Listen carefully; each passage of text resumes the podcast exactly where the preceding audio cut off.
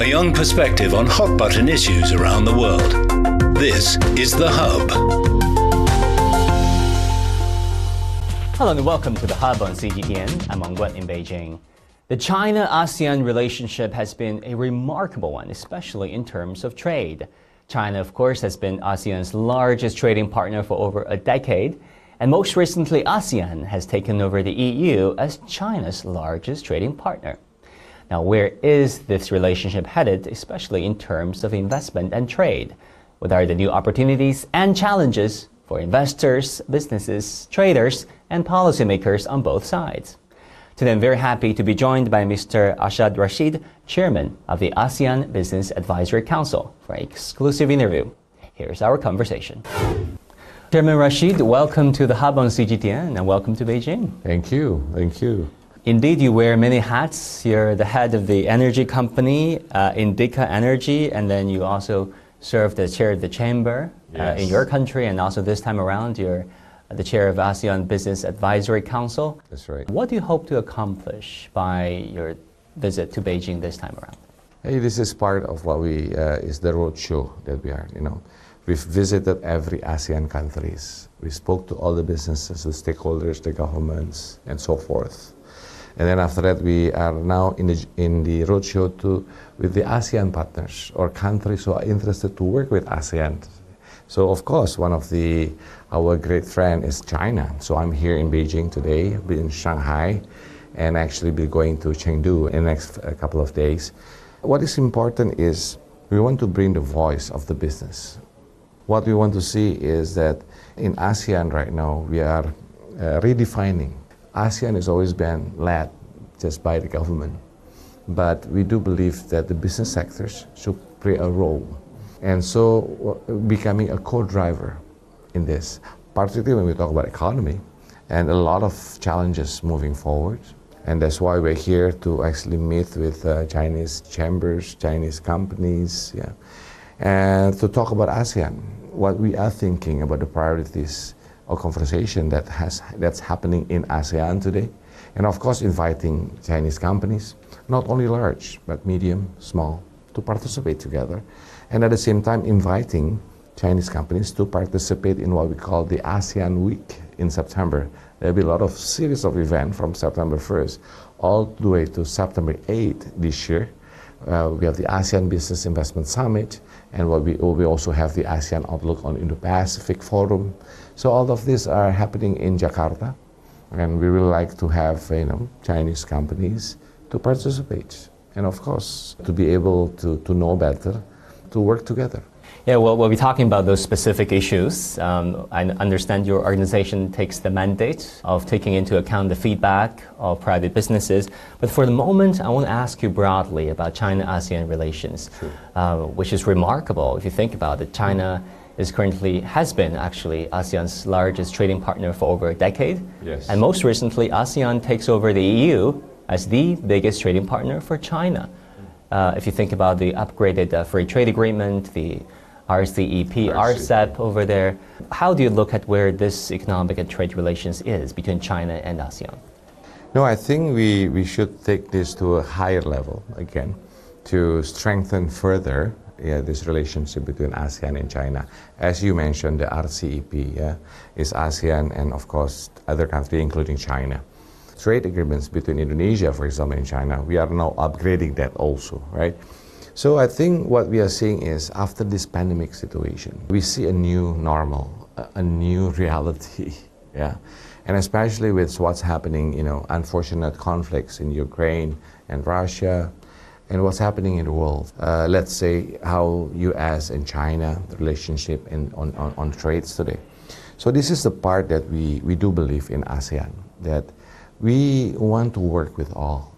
We want to show that message very clearly that you know we want to we don't want to choose any country. We want to work with all. And this is one of the way that we see that there's a lot more we can do together. But it is also important for China to respect that, you know, in ASEAN, we need your support also how to strengthen our regional supply chains. Yeah. Because once we have also strengthened our regional supply chain in ASEAN, we can be part of the global supply chain and be, be part of you know the supply chain for even for, um, for, for, for China. Take an example of electric vehicles, right? This is one of the uh, strategy in ASEAN that our president brought to this uh, conversation in ASEAN. Originally, it was in Indonesia. We call it the electric vehicle ecosystems. And now it is an ASEAN strategy. So now we say, okay, please, let's participate. And we are very happy. I mean, uh, a Chinese company, CATL, is already in Indonesia today, and many others. And, but what we want to see is not the large, just the large corporation, but we want to see the medium-sized, the small companies of, of China to work more with ASEANs. And that's, I think, one of our main goals. Yeah, I'm sure there are a whole lot of interested parties going on now that COVID uh, is uh, almost behind us. You briefly touched upon the rivalry between Beijing and Washington, and you recently said during an interview with Nikkei Asia that there is emerging over there a economic cold war which has forced ASEAN countries to create quote unquote China and non-China portfolios for their products. Yeah. Can you elaborate? I mean, we are living as something that's very unfortunate, uh, the way we look at it. I mean, but the reality today, yes, I said that. It is today already we are in an economic cold war. For us, again, as I say, we want to work with all. And but what's happening today, you know, it seems that the world is in the supply chains of the world. After the pandemic, there was the breakdown of the global supply chains. Of course, there is this regional supply chains happening. But again, now this global supply chain is coming back with not just one, but two, unfortunately. Now it's like, you know, there's a China and non-China, per se. And for us, I mean, for ASEAN, for Indonesia, we want to work with all. And we want to participate in any supply chain. For us is we want to do business because all our goal is about prosperity. For prosperity for our people. And in order to create that prosperity, we have to make sure there is an economic growth in our countries. And we want to be able to actually create revenues for our companies, for the people at the end. But uh, it seems that the world is dividing. And seems that, you know, economically, there is these two supply chains happening. And for us, we want to be agile. We want to be adaptive, innovative, and resilient to this. Well, obviously, some countries are ready to sacrifice uh, their bottom line for uh, what they allege to be national security concerns. Uh, you know, this repeated rhetoric of de-risking, firstly initiated by policymakers and parliamentarians in Europe, and recently uh, got picked up and uh, repeated by politicians in Washington. How do you look at that de-risking? You know, it's like this, right? Number one, there is this value in Indonesia called unity in diversity you know, it is our symbol. You know, if you look at our uh, national symbol, there is this bird called Garuda holding these words called Bhinneka Tunggal Ika, the unity in diversity. We respect the perspective or, you know, the differences. But if you can unite, actually, that becomes very strong. So, for example, what's happening today, we respect the views of the EU. We respect the view of the US. We respect the, the view of China and every country in the world perhaps, as you mentioned just now, there is a burden to the consumers with what's happening, right? With this, what's happening the, with the new policy in EU or in the US. But for us, that's for the US to think and for the US to uh, analyze and to decide. And same thing with EU. You know, we have a goal. We want to be like China. We want to be like the US. We want to be like EU, you know. We want our country to prosper, you know, in the whole ASEAN. That's why we have a vision now, you know, the ASEAN vision of 2045. Indonesia too have this vision of 2045. Indonesia, we want to be number four, number five economic of the world, right? We want to be advanced country. We, we don't want to be just this developing, emerging country, but we need the help of all the partners. For example, with China, we like more Chinese companies to invest in Indonesia, to work together with Indonesia. But of course, the US and EU we also invite all of them. Say, let's let's work together. Let's invest in Indonesia. So that's how our, what we see. Talking about investment in uh, ASEAN countries, uh, many of our friends in China expressed interest in investing in emerging markets such as Vietnam, uh, taking advantage of the relatively lower labor costs and uh, very lucrative uh, government policies. For example, corporate tax free for the first two years and then 50% off for the next four years, yes, yes. Uh, so on and so forth. What do you identify as opportunities for Chinese investors to Indonesia in particular and ASEAN at large? No, I, I see tremendous, you know, what, well, what's happening in ASEAN. I take one example is Indonesia, right? Recently, we just actually reform, uh, you know, with, uh, we call it the omnibus law. You know, so many reformation, uh, transformation that we are doing, our president, from the, uh, what we call the new job creation law to make investment easier.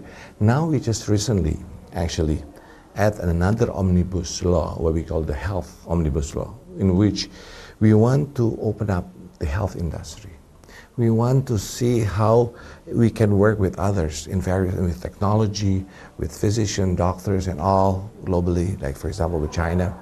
So there is a new transformation of this health industry, and I think there's this health industry ecosystem. There's a lot we can do, whether it is vaccination, medicines, hospitals, clinics, and all. And this is a great opportunities. Yes, and also eh, another opportunity if the, our new capital city, the, we call Nusantara, there is something also as a new center of growth. And a center of growth not only for Indonesia, but for ASEAN, because it's located in Borneo, this new capital city we have. So we call it ourselves Kalimantan, but that whole island is Borneo. So there is Brunei there, there's Malaysia, which is Sabah and Sarawak, and then of course the Kalimantan, which is then the Indonesian side. So we say hey, this is a new growth for not just Indonesia, but also for that. So there's a lot of opportunities and a lot of government incentive. Let's say this initiative on the capital city, for example. You know, the government is saying, hey, anybody who works there, for example, in the capital city, will have zero income tax for the next 10 years. That's very attractive. Then, of course, 50% of your income tax for the next 10 years.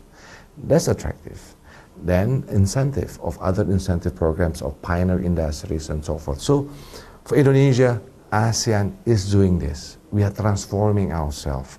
We want to welcome more investments. I have a very impressive set of data. Population 650 million. Yes, growing, um, and it's growing. Uh, growing. Yes. By 2030, 70% of the population in ASEAN will move into the middle class. Yes. And per capita GDP currently is over 4,000 US dollars. GDP growth 5.2%.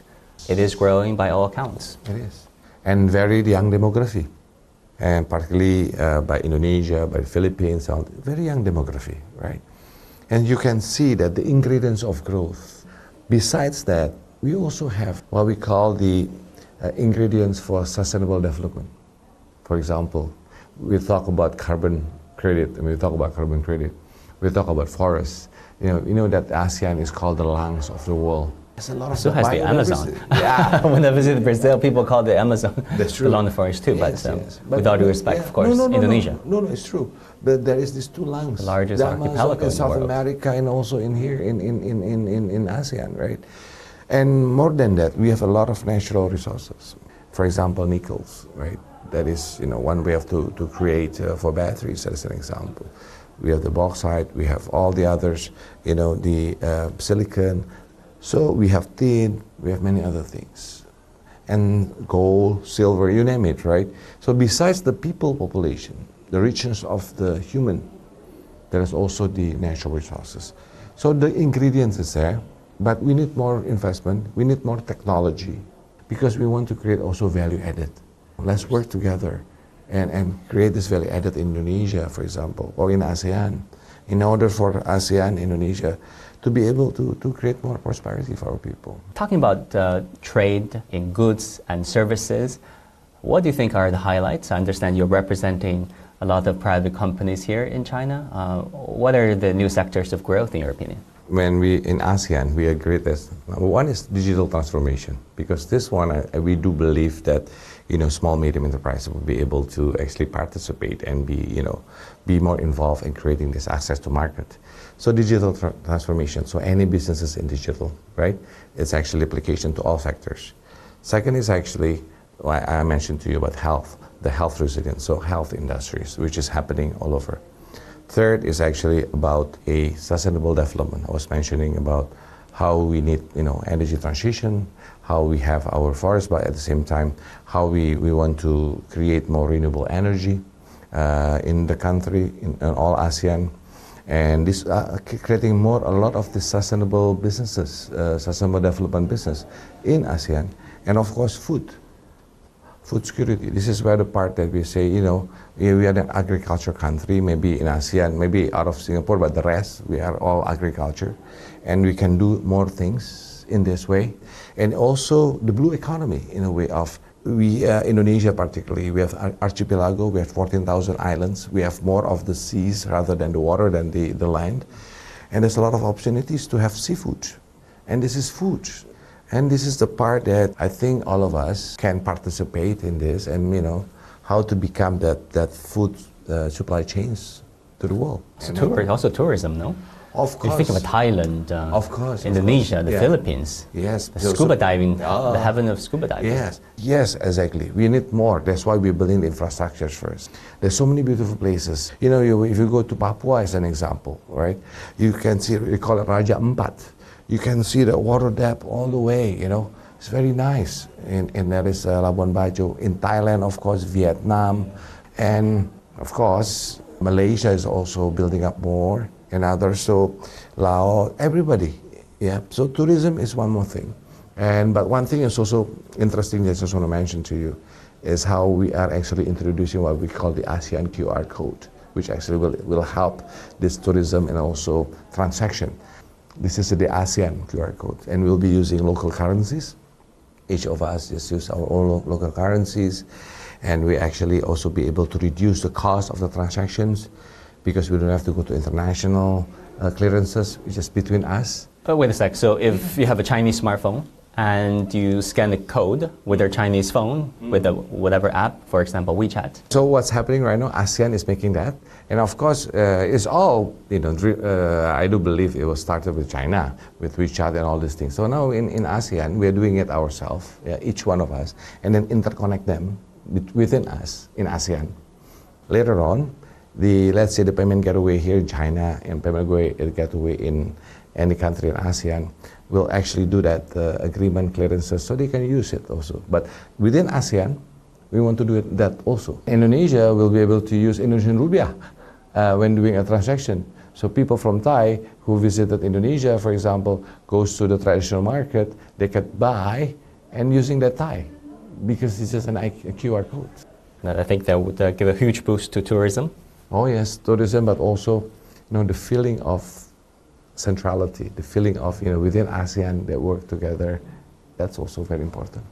There has been a couple of years since the inception of RCEP, Yeah. which is emerging as one of the largest trading blocs in human history. That's right. And then the potential is huge in terms of uh, cutting and slashing tariffs for you know, the, the chunk of the goods and services traded between our two sides. What is the current state of affairs regarding RCEP for businesses and investors and traders? Yeah, yeah. I mean, one thing, for example, uh, just to, to inform you that RCEP is, in a way, now we have an office of RCEP in Jakarta at the ASEAN Secretariat, yeah, to start with, and hopefully to have its own secretariat for the RCEP because it's very important. It's the largest market. But now, what we are doing, for example, and we are talking to all the chambers in ASEAN, we say, let's do this, let's simplify this. You know, RCEP is so big. I mean, this is for the companies, uh, you know, for the medium size, small. They want to use it too, but they don't understand what is this RCEP, right? What we are, we are trying to do is how to make sure that people who does not understand even that can utilize it, you know, because it's so big. Now we have to simplify it to just a common language to get it easier, so that people can use that RCEP. So now we are doing this awareness and simplifying it and creating the platform so that without their realizing, they say, "Oh, I want to sell to here." They are actually applying that, and then with now with all this Chat GPT and so forth, right? It'll be easier also to get this, you know, people asking questions and says, "This is the way to do it." So now is how this RCEP can be simplified in language per se, so that people understand and people use them. And this is our work right now. This is what we are doing, pushing, not in, in it, but the whole of ASEAN and of course Indonesia. What would you identify as the major challenges and obstacles uh, faced with the ASEAN businesses when it comes to you know, uh, engaging with China, their Chinese counterparts, uh, entering into the Chinese market, and maneuvering through the myriad of policies and regulations? Interaction is one thing, it's communication, right? and how to be able to have this easier communication between us so that more can work together.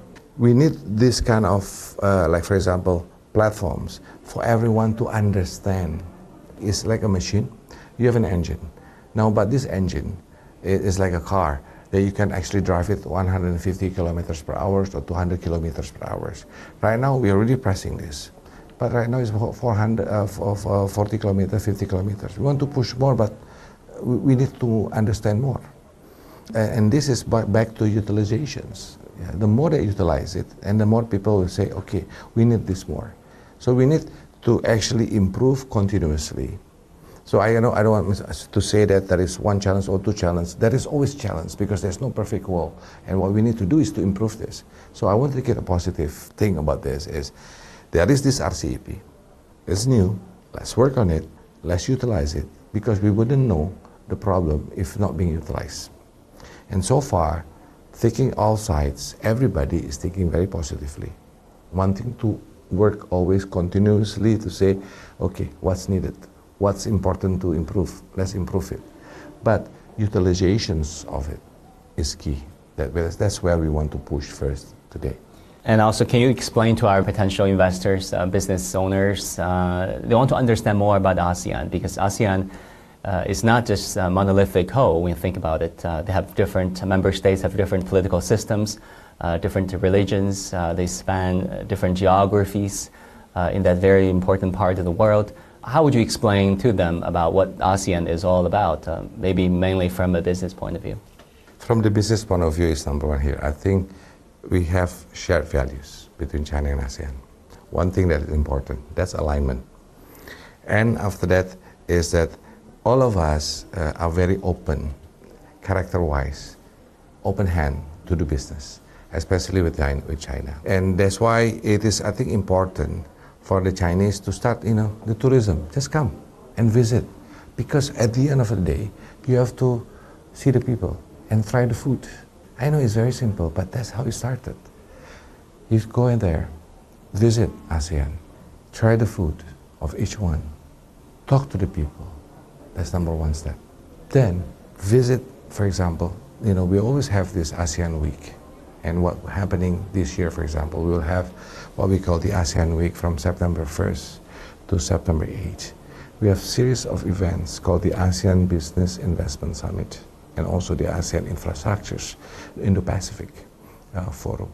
This is like this kind of forum. I think it's good for Chinese companies to come. All the ASEAN businesses are open to do business, open to, to do uh, business with a Chinese company. And there are already so many Chinese companies actually there in ASEAN learning from them. Or, for example, for ASEAN Business Advisory Council, we are open to, to actually, if they need to uh, assist. And each of the country, they have their own chambers. And they have this called usually what we call the business desk, in which we are very open to have inquiries and to help and to come and, and to see how to do business. I think uh, I checked the list of three or four of the ASEAN member states um, have a long way to go. Yeah, of course. I mean, if you look at the whole of ASEAN, there's 10 countries. Each of the countries are very much different. But you can see, you know, like for example, there's Indonesia, Malaysia, Singapore, Thailand, Vietnam, and all. But even Myanmar. I was in Myanmar because I say, yeah, politics is politics. For us, business to business approach, people to people approach are very important. So when we went there, for let's take an example and we, are we, we were informing them about this ASEAN, ASEAN QR code for payment. And I was there and they said, you know, we, the Myanmar, we want to participate. We want to be there. So this year, they will finalize their standards of QR code in Myanmar. And hopefully by next year, they'll be ones to join. So I can see even Myanmar in this uh, digital world of transformation, they are there and they want to be part of this. I understand that uh, you guys have been in talks with Bank of China people to discuss uh, steps forward when it comes to mutual recognition of their own currencies, uh, aka QR code. That's right. I mean, this is important. This is good. You know, Indonesia already have this, uh, for example, the agreements within that to do more. Let's say if you can use Indonesian rupiah or China yuan and all the local currency, why not?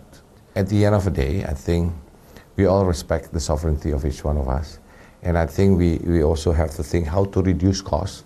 and, and yeah, it's reducing costs, right?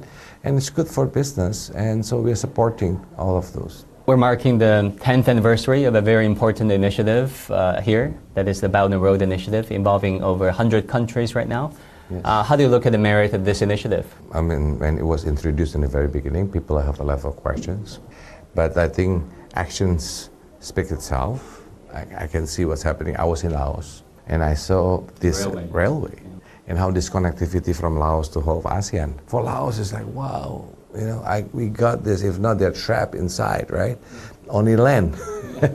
Landlocked country. landlocked country. That's right. So now I can see that. And that's part of the One Belt, One Road initiative. And, and I, I do believe that's very important to give this access of trades and investment. I, I can see how, you know, Laos, for example, now the, the gate to ASEAN and how the connectivity to Singapore, to Malaysia, and so forth. And I can see how Laos all the way to, to Vietnam, China, in, until Europe. And we do believe that infrastructure is very important for the development. Indonesia has been pushing infrastructures, you know, but our president Widodo for the past 10, you know, almost 10 years since his first term, pushing for these infrastructures. I mean, at the end, we need the infrastructures if people wants to invest in that. And so I see the skepticism of the beginning until when we see today. I think actions, we can see the actions. And we do love actions, not just the talk, but putting where the money, where your mouth is. And I think that's what's happening with Oboro. Chairman Rasjid, thank you so much for your time. Oh, thank you. That's all the time we have, but um, thank you so much for visiting us. Hope you enjoy the rest of your trip. Thank you. Appreciate it. That will do it for this edition of The Hub on CGTN. I'm Wang Guan in Beijing. Thank you so much for tuning in. I'll see you again next time.